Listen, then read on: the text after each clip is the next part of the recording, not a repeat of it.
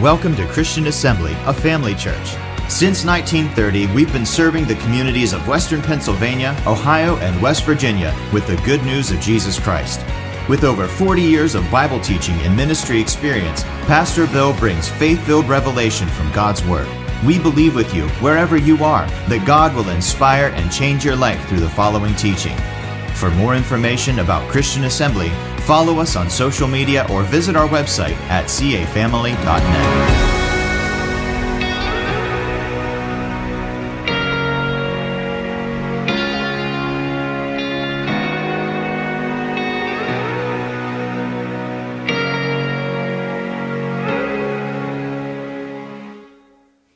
Are you a thankful person tonight? Are you grateful tonight? We want to talk a little bit about the thankfulness of God and also developing a thankful spirit. So let's pray first of all. Father, we thank you for the privilege of studying your word together. We study it in the name of Jesus. We ask your Holy Spirit to be our teacher and to be our guide. We thank you for anointing our ears to hear it accurately, our hearts to receive it, and minds to be open to it but more than anything, change us from glory to glory, that we might conform to the very image of Jesus and become that for which He has apprehended each and every one of us. He laid down His life that we might be conformed to His very image. And what an honor it is to know that we can be changed, that we might represent you as ambassadors for Christ in the earth, carry out your work, transact business on your behalf in saving the lost and setting captive people free. We believe right now, Father, to be changed tonight as we study your word in Jesus' name. Amen. As a believer, every single one of us has the opportunity every single day to draw close to God. Actually, we can live as close to God as we so desire. That's up to us. As a matter of fact, it's more on us than it is on Him. I know sometimes we think if God would just show himself, if God would just visit us and so on and so forth. But he says, you know what? I've already done my part. Look at Hebrews 13, verse 5. This is from the classic version of the Amplified Bible. Look at what it says.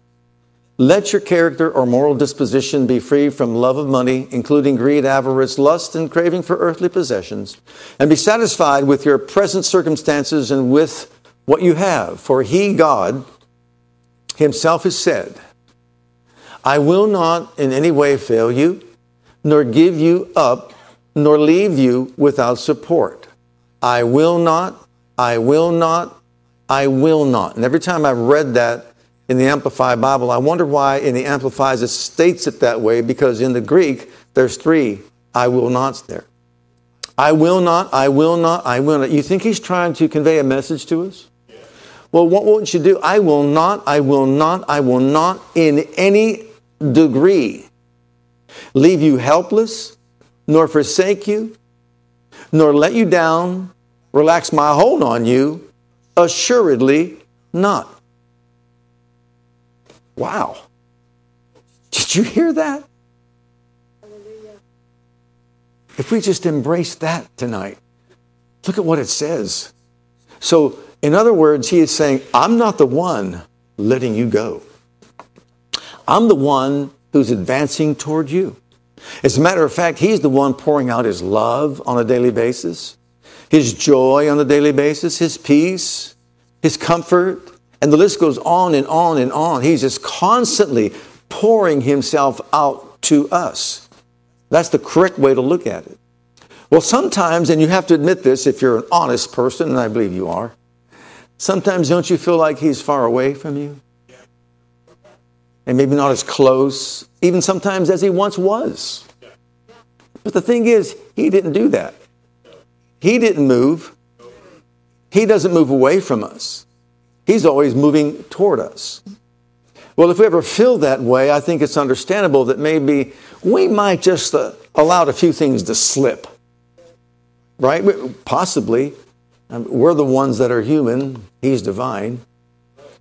So it could be a possibility that we maybe let some things go and it seems like He's not as close to us. Well, in the book of Romans, chapter 1, the Apostle Paul gave us a revelation of four things that constitute people progressively or slowly moving away from God.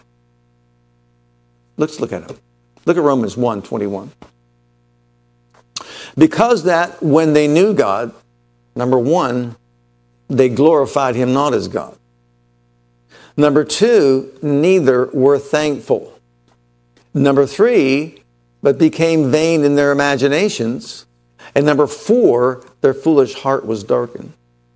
Can you see the progression there? Well, they knew God, but they didn't glorify Him as God. Then they got to the place they were very unthankful. And you know what? It's easy to develop an attitude of ingratitude if we don't really focus our attention on all the wonderful things that God has done for us. If all we do is just get surrounded with all the things taking place in the world and whatever the devil, the world, and the flesh throw our way, it's easy to become unthankful, thinking that why my life, my goodness, look what look at what I'm going through, etc. Well, that's what happened to them. And then they got to the place where they were vain in their imaginations. And then their foolish heart was darkened. Well, if that is a recipe for people, let's just say, drawing away from, from God or moving away from God, wouldn't you think that the opposite of that can be true also? That if you want to really draw close to God, number one, live to glorify Him. Live to glorify God. Your purpose in life. Why was I created? To glorify Him. Number two, develop thankfulness. Become thankful. Be a thankful purpose or per- person on purpose. Make it intentional that I'm going to look at everything around me and start seeing all the things I'm thankful for and express that to God. Then, number three, recognize the importance of our imagination. As a man thinks in his heart, so is he.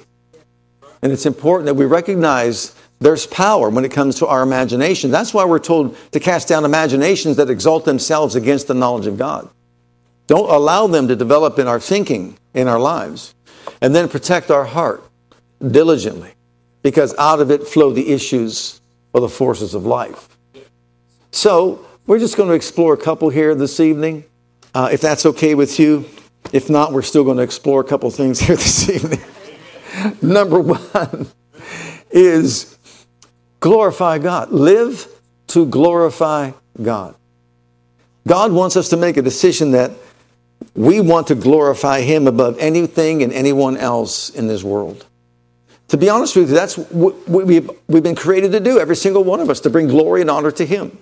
Well, how, how do I do that? Well, let's look at some ways that we can glorify God. Number one involves our view of Him, how we see Him.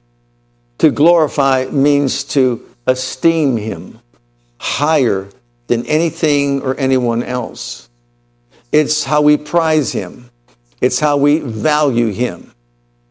It's the way we look at Him. As a matter of fact, and I don't know why God doesn't do this for all of us. It would be nice if He would. I think it'd be helpful to all of us. Can you imagine having an, an Isaiah 6 experience? Can you imagine that? I saw the Lord. He was high and lifted up and full of glory. His train filled the temple. Man, all the angels cried, Holy, holy, holy. I watched this activity take place there at the throne of God, and man, my knees hit the floor just like that on my face before God. Wow. Can you imagine the impact? They say one picture's worth a thousand words.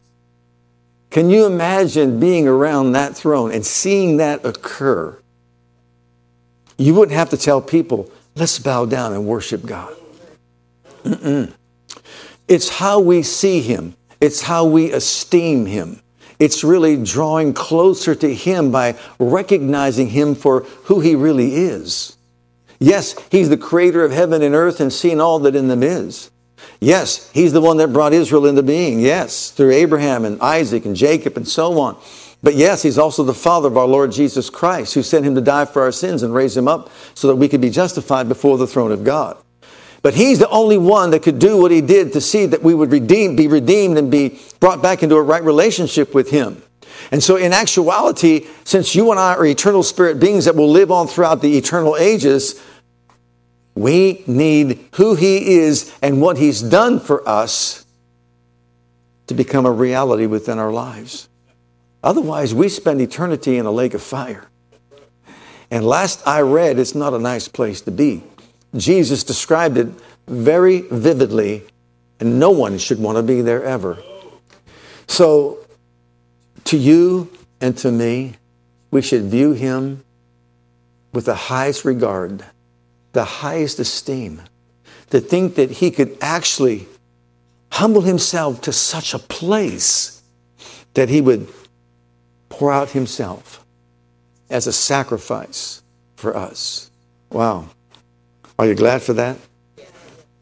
Another way that we glorify God is to magnify Him because the same word that's used here is to magnify, which means to enlarge, to make bigger. God wants us to make Him bigger even in our lives and our pursuits. In other words, it's above everything else that we could even think of or desire for our lives. Whatever we want for ourselves. When you're growing up and you're in school and they tell you when you're a young person, what do you want to be when you grow up? I want to be a fireman. I want to be a policeman. I want to be a this. I want to be a that. I want to be a pl- pilot, airplane pilot. I want to be a doctor. I want to be a lawyer and all that. And that's all wonderful to have that from a young age. But you know what? You may come to Christ, and when you come to Christ, all that can change. That can all change because you want to make Him bigger in your life and not you bigger in your life. We magnify Him by enlarging Him. Uh, as a matter of fact, someone that was very energetic, who was very zealous, who was constantly giving himself for what he thought was the right thing to do with regard to the things of God. His name is the Apostle Paul, but he was Saul of Tarsus then. And in Acts chapter 9 and verse 6, this is what we see here. On the Damascus Road, when Jesus appears to him, remember, he is zealous, he is committed, he is absolutely pouring himself out to do God's will, he believes for his life. And when he saw Jesus, he trembling and astonished said, Lord, what will you have me to do? Oh, what a statement. What will you have me to do? Not what do I want to do, but will, what will you have me to do? And the Lord said unto him, Arise and go into the city, and it shall be told thee what thou must do. So what he did was he's a, he exalted what God wanted for his life above even what he wanted for his life. And remember, this man was highly educated. He was up there in, as a Pharisee of all Pharisees, a Hebrew of all Hebrews by his own admission. And as far as the law was concerned, he said faultless. I guess as much as one can possibly humanly be on the earth. That's how committed he was. That's how dedicated he was. That's how he gave himself over to this. But God said to him, Jesus said to him, I'll tell you what I want you to do now. He set all that aside. He set aside his education, all that he embraced to this point in his life for what God wanted. What do you want me to do, Lord, in my life? That's how we magnify God in our lives. Look at the next one. We magnify or we glorify God by doing his will and his work a lot of times when people come to church, they come once a week, and it's just, I'm putting in my time, this is my obligation. That's not what Christianity is all about. Christianity is all about having a right relationship with God in which we walk with Him through life and we ask Him what it is He wants us to be involved in so that we could do His will or His work in the earth. I don't want to get Him involved in my plans. I want to be involved in His plans. I want to do what He wants me to do.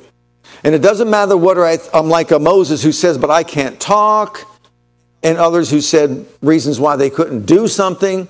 He said, Look, I made you, I created you, I will give you a gift enabling you to do what I call you to do. But what he wants is us to glorify him by saying, Okay, I surrender, I'm submitted, I give myself completely over to you to do what you want me to do. And notice this verse in John 17. This has always struck me and impacted me in a powerful way. I have glorified thee on the earth. How? I have finished the work which thou gavest me to do. My. Well, what was it that he wanted him to do? Well, there was a lot that he wanted him to do. But the point was, how did he glorify God? By finishing the work that he gave him to do. And in some cases, some don't even know what, what is it that he wants me to do. Well, there's a general revealed will of God, there's a specific revealed will of God, and it's up to us, in my opinion, to get engaged and involved in what the general will of God is for every person's life. When you got saved, get spirit filled. Once you get saved and spirit filled, surrender your heart. You know, it's all about sanctification as well. Live a life of sanctification. You know, when it comes to these physical bodies that we live in here upon the earth, Paul said they have to be crucified. And that's on a daily basis. So, from sanctification to glorification, we're supposed to be walking with God in the earth. So, you go to church, you find a church that you go to, you get involved in some way or another, you study your Bible, you pray, etc., you witness. All those things are the general revealed will of God for our lives. If you're going to get married, you find someone who is a believer and you get married to a believer, you have a family, you teach your children the things of God, etc., etc. All that's the general revealed will of God. You give your tithes, your offerings, you support the work of God in the earth. All that's general revealed will of God. But the more sincere and serious we are about carrying out the general revealed, uh, word of God for our, will of God for our lives, we position ourselves to enter into the specific thing that He might want us to do. You know, I can only use my life as an example. I went to church once a week. Well, when I was in school there, I went five, six times a week because you had to go before school. But I would go on a Sunday, put my time in, and couldn't wait to get out the door. That's just, that's just being, being truthful. It's the most boring thing I think I've ever been through. Couldn't wait to get out. When I got born again, you talk about God imparting desires within the human heart and soul to do His will. You talk about a 180. I couldn't stay away from church. I couldn't stay away from my Bible, prayer, believing God, studying books, learning about faith, learning about the covenant I have with God. I just got engaged and involved in everything that I could possibly get in, Bible studies and everything else. Why? Because I had a hunger for God. Those that hunger and thirst for righteousness, they shall be filled. And so I just pursued this with an ardent zeal. I had a holy fervor for God. I wanted to walk with God. And I thank God that He honored that. I never dreamt that it would have been sending me somewhere halfway across the country to go to school and then come back from there and, and be a pastor. Had no idea that that's what it was.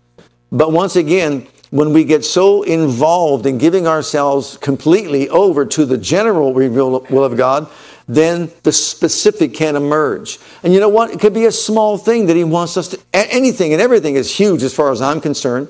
Whether you're here just cleaning the carpets, whether you're here just playing an instrument, if you're here just uh, doing maintenance or doing sound or doing whatever it is, just sending out letters and cards of inspiration to other people and encouragement that are away, everything, would view everything that we do for God. Jesus said, if you give a cup of cold water to someone in my name, you've done it to me and you'll be rewarded for it.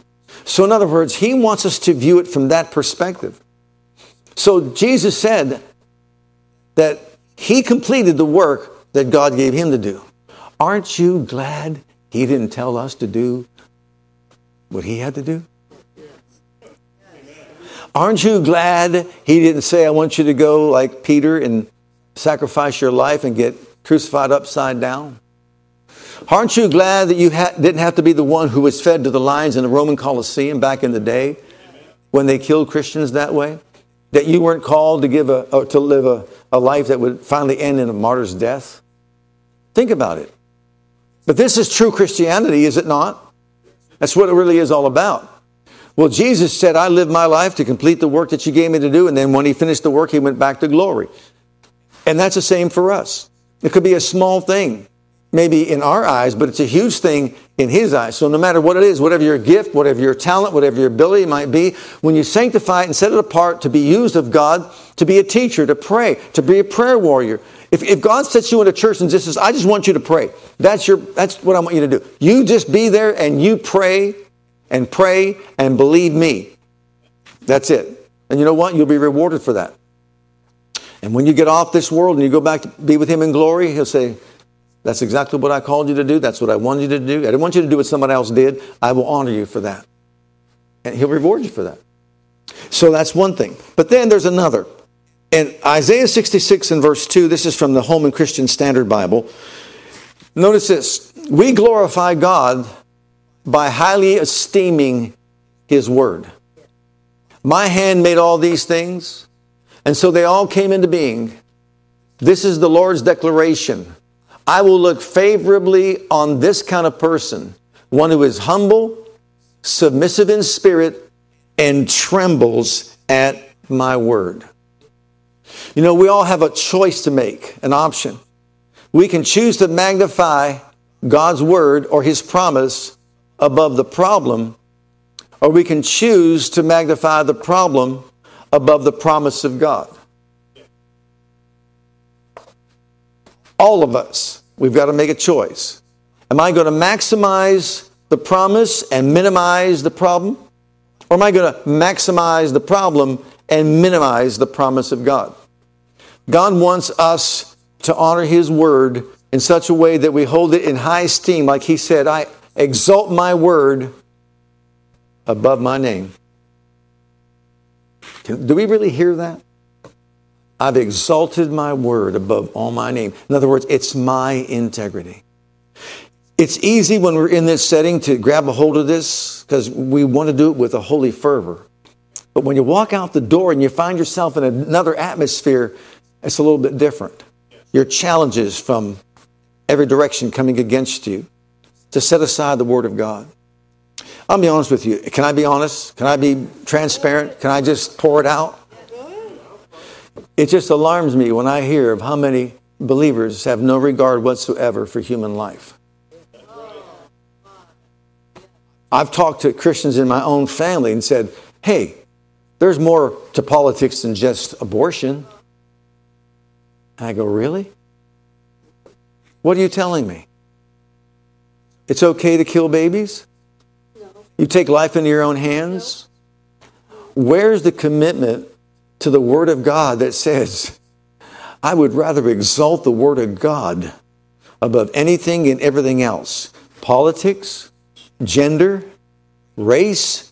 I will exalt the Word of God, hold it in the highest esteem because this is what God said. This is what God said. I will honor what God said above it all. And when it comes to every area of our lives, there should be a pursuit, not just to sit and listen to a Bible lesson being taught, but to say, how does this impact my life? How does this change my life? How does it apply to me? I want to be changed from glory to glory. I want to see to it that Christ is in me, the hope of glory, and seen among men as they could see my good works and glorify my Father in heaven. You see, through those good works that we manifest, He is glorified. And He touches these people's lives because you might be the only epistle that's that person is going to read. So God wants us to take His word and maximize it, hold it in highest esteem, and just say, I want to live by this. This is the standard that I set for myself to live. This is the line I draw in the sand and say, This is what God has spoken. This is what God said. I dare not cross over it. I remember reading after Kenyon one time, one of his, one of his books, very strong faith individual. He said, Where are those that draw the line in the sand and they say this? I'd rather jump in hell than to sin against my God. Wow. I'd rather jump in hell than sin against my God. What a strong assertion and commitment that he had. Now, of course, God would never ask him to do that. You know that as well as I do. Look at this next one. Be honest when we do something wrong.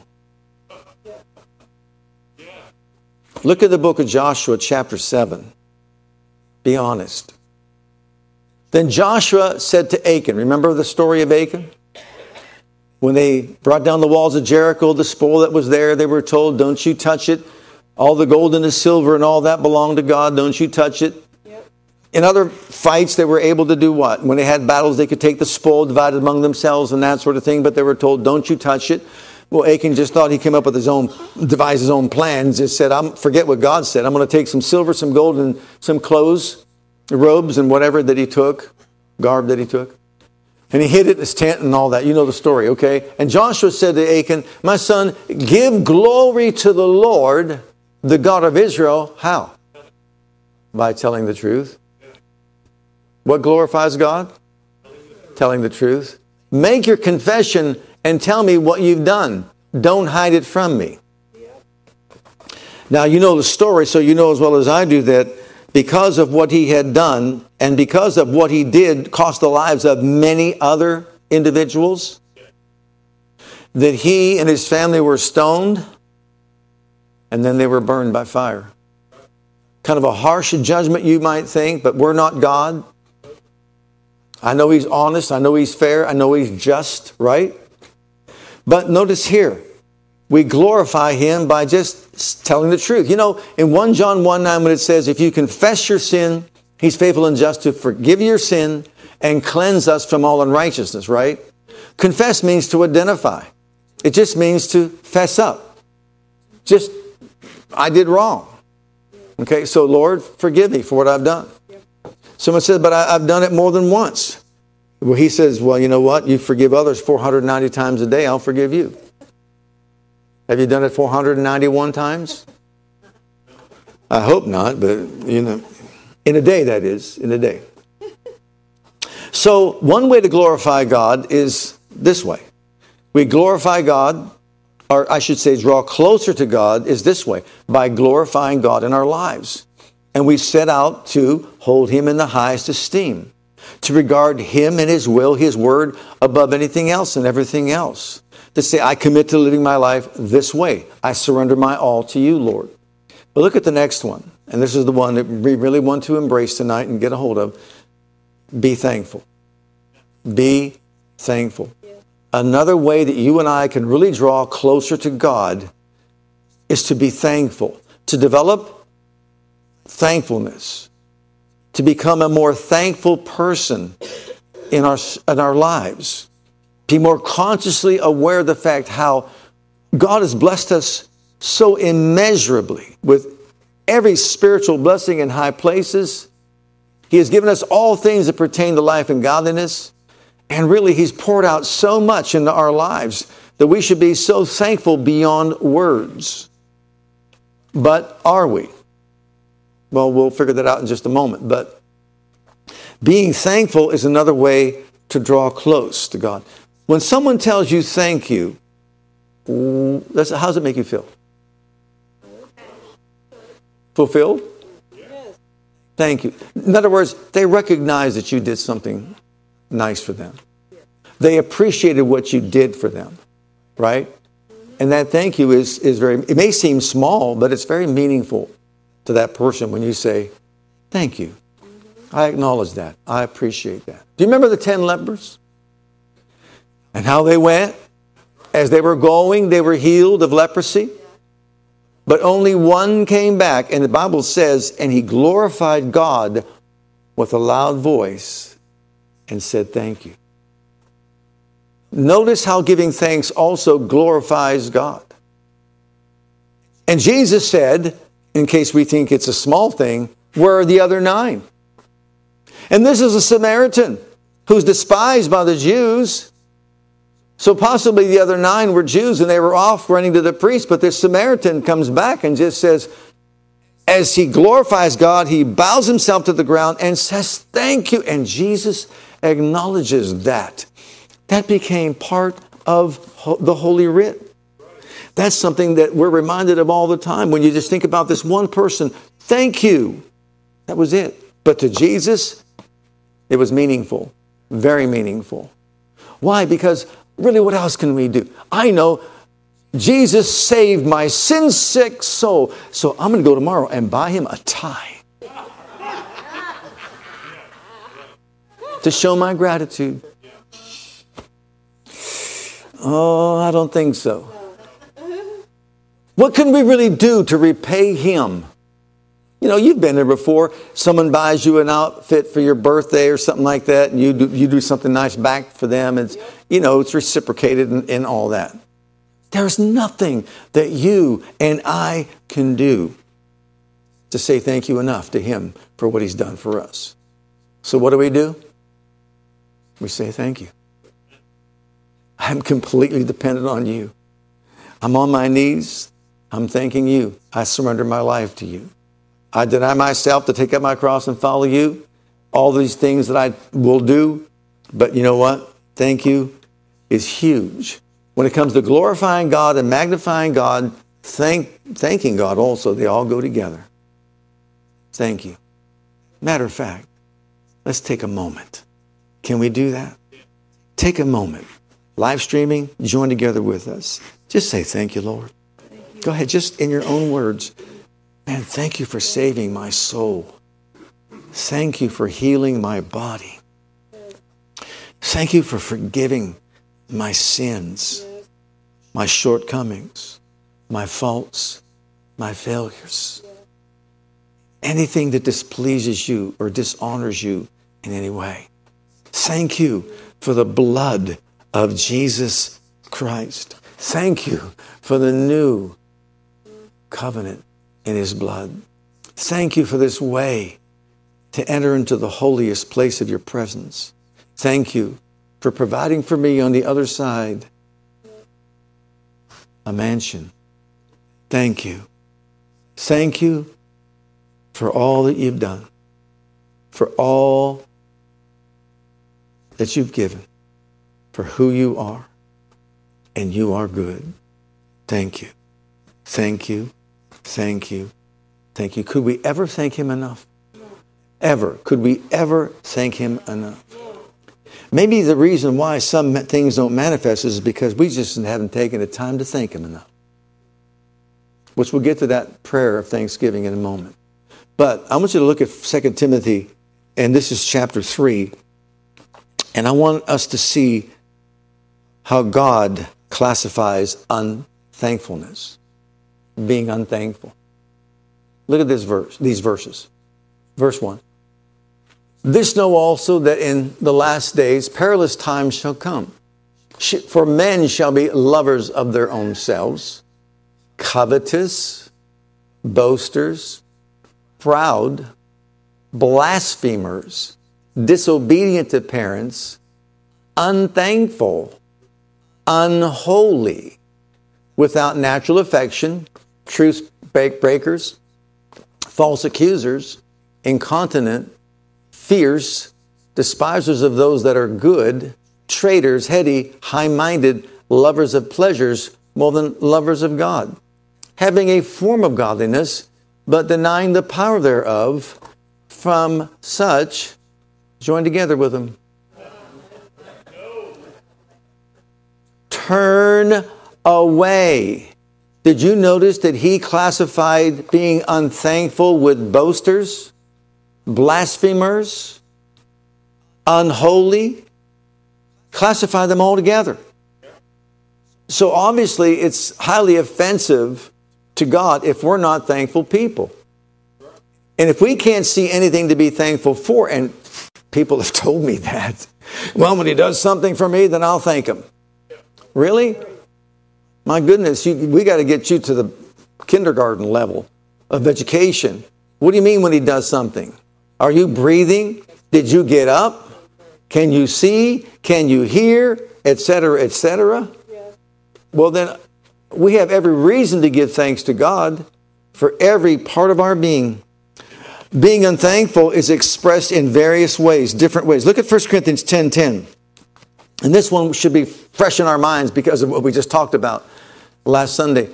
Don't grumble. You know, grumble will make you stumble as some of them did, and then were destroyed by the angel of death. Don't grumble. And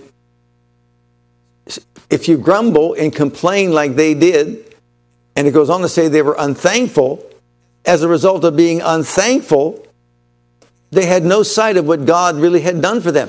They were brought out of slavery, they were brought out of the darkness of, of bondage, They were brought into a place, yes, it was, they were headed to the promised land. They saw the hand of God move in powerful and glorious ways. Rather than being thankful, they were murmuring, they were complaining, they were unthankful, had no sight of all the things that God had done for them. You see, they were just focusing on themselves and what they wanted. They had no idea about the plan of God, the purpose of God, and what God was uh, doing for them. And they stumbled in the wilderness along the way because they weren't a thankful people. It caused them to fall. Now, complaining, murmuring, grumbling, and all that are all classified as being unthankful. And think about it. Have you ever had a grumpy day? Yes. And the rest of you? Have you had a crumpy day? You know, and sometimes we have a down day and our emotions are taken over and we feel like as though that, you know, my goodness, this is miserable, et cetera, et cetera, et cetera. Yeah, why? Because we're focusing on a thing that's causing us to murmur, complain, etc. Well, think about what they said. Why'd you bring us out here? You bring us out here to die? You bring us out here to be taken captive once again by these evil people? Our wives to be a prey, our lives to be a prey would have been better that we were back in Egypt and we could stay there. At least we know that we had fish to eat. At least we know we had some bread to eat.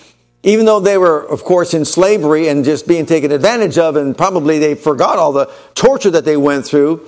But because their present circumstances uh, weren't appealing to them, they disregarded everything that God did. And what God did for them is beyond anything we could even begin to imagine. When you think about the 10 plagues, that God unleashed upon the Egyptian nation and how he brought it down to its foundation, defying every God that they trusted in to show himself stronger and greater than any of them that they all believed in, and then brought them out with a mighty hand, and his presence went before them in a cloud by day and a fire by night. Think about that.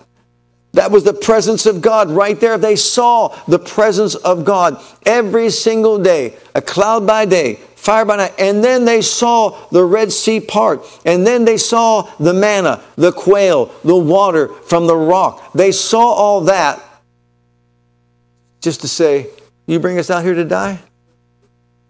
How unthankful they were. How ungrateful they were. We should never have that kind of an attitude. Boredom, believe it or not, is another form of ingratitude and being unthankful. I think about our young kids today. Oh my goodness, I'm bored. You're bored. Let me hear that again. You're bored? Why are you bored? Well, my PS4 is not working right. Let me rewind and take you back to the time where we plugged in our electric football game and we had these little plastic things that were just sitting on top of it. And you, by the vibration, you're go that way, go that way, go that way. Oh, man. You got guys with their, their uniforms on. You've got referees with throwing flags and you've got them with their, their actual, their faces are the same players that are out there. You realize that? Look at them closely. They're, they actually look like them. It's almost like reliving the game right there. You're bored. You've got a cell phone in your hand with the computer on it. You're bored. You can drive a car. I mean, the list goes on and on and on. You see, people get bored when they don't realize the life that God has given them and they don't appreciate the life that God has given them. They don't recognize all the wonderful things that they have and that God's provided for them. They're only focusing on something that they don't have, not on something that they actually do have. And that produces boredom. You're never satisfied. You're not enough. You know what? You want to get satisfied? Take a walk in the fall. Oh my goodness, I look out, my neighbor is my happened to be my sister-in-law, and her tree is so beautiful, it's beyond words. The colors of the yellows merging the oranges and the reds, and it's just beautiful. You, you know, you go to a, a trail and you walk along the trail and you see all the bright, brilliant colors. My goodness, and you think about the greatness of God.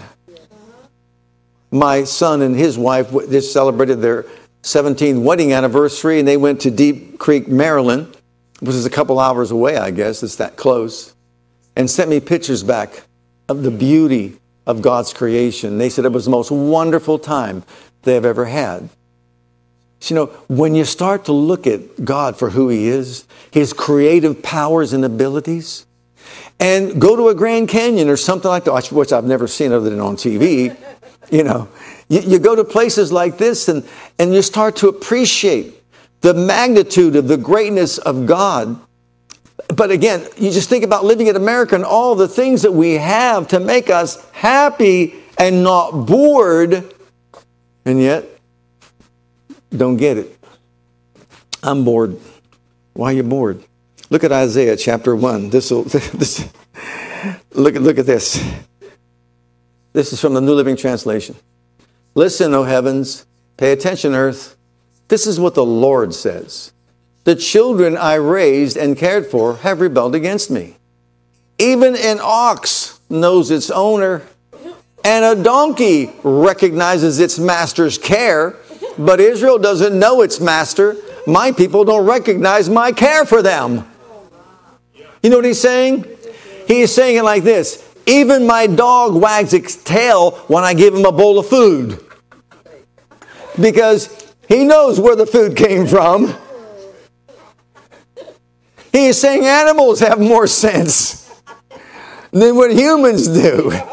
That's what he's saying in those verses. Animals have more sense to say thank you. Thank you. How about this? Now, uh, I was not raised in a family where we had dogs, okay? My mother was afraid of a fly. My mother lived in a basement. You know those Italian basements where you had everything in the basement? You lived in the basement. You know why? Because the plastic on our couch in our living room, you didn't sit on it for 30 years, maybe 40. You just didn't sit on it. The plastic was still on it in case someone did sit on it. And after about 40 years, she finally unveiled the couch and took it off. That's how I grew up. So, when it came to animals, she wouldn't even go outside for a picnic in the backyard, her backyard, because of the animals back there. We had to bring her food in the house and in the basement. That's where she had her hot dog on the 4th of July in the basement. You know, that's, just, that's just how she was. So, didn't have a dog. Now I've got two Chloe and Jackson. And it doesn't matter if I walk downstairs, take out the garbage, walk back up back up the stairs, they're at the door greeting me like as if I've been away for a month. Tails wagging like crazy, just loving and loving and all that. I go back downstairs get something else, same thing, come back upstairs, they're doing the same thing. Like, you talk about unconditional love. Yeah, exactly. It's amazing. God has given us a picture of unconditional love just with how a a dog just treats its owner. And that's what, that's what he's saying.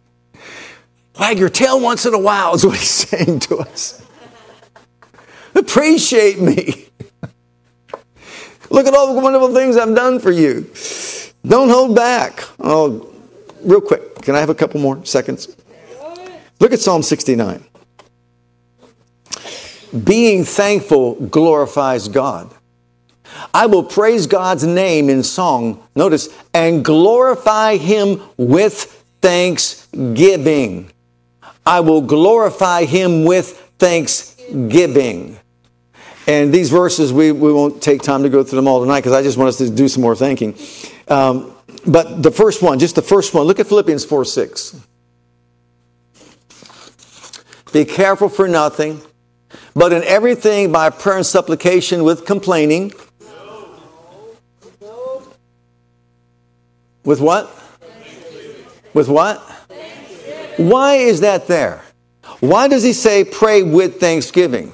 Because you're praying believing that God hears you, hears me, and when I know he hears me, there's nothing left to do but say thank you. Thank you. I'm asking you to do this. I believe I received this. Thank you, thank you, thank you, thank you.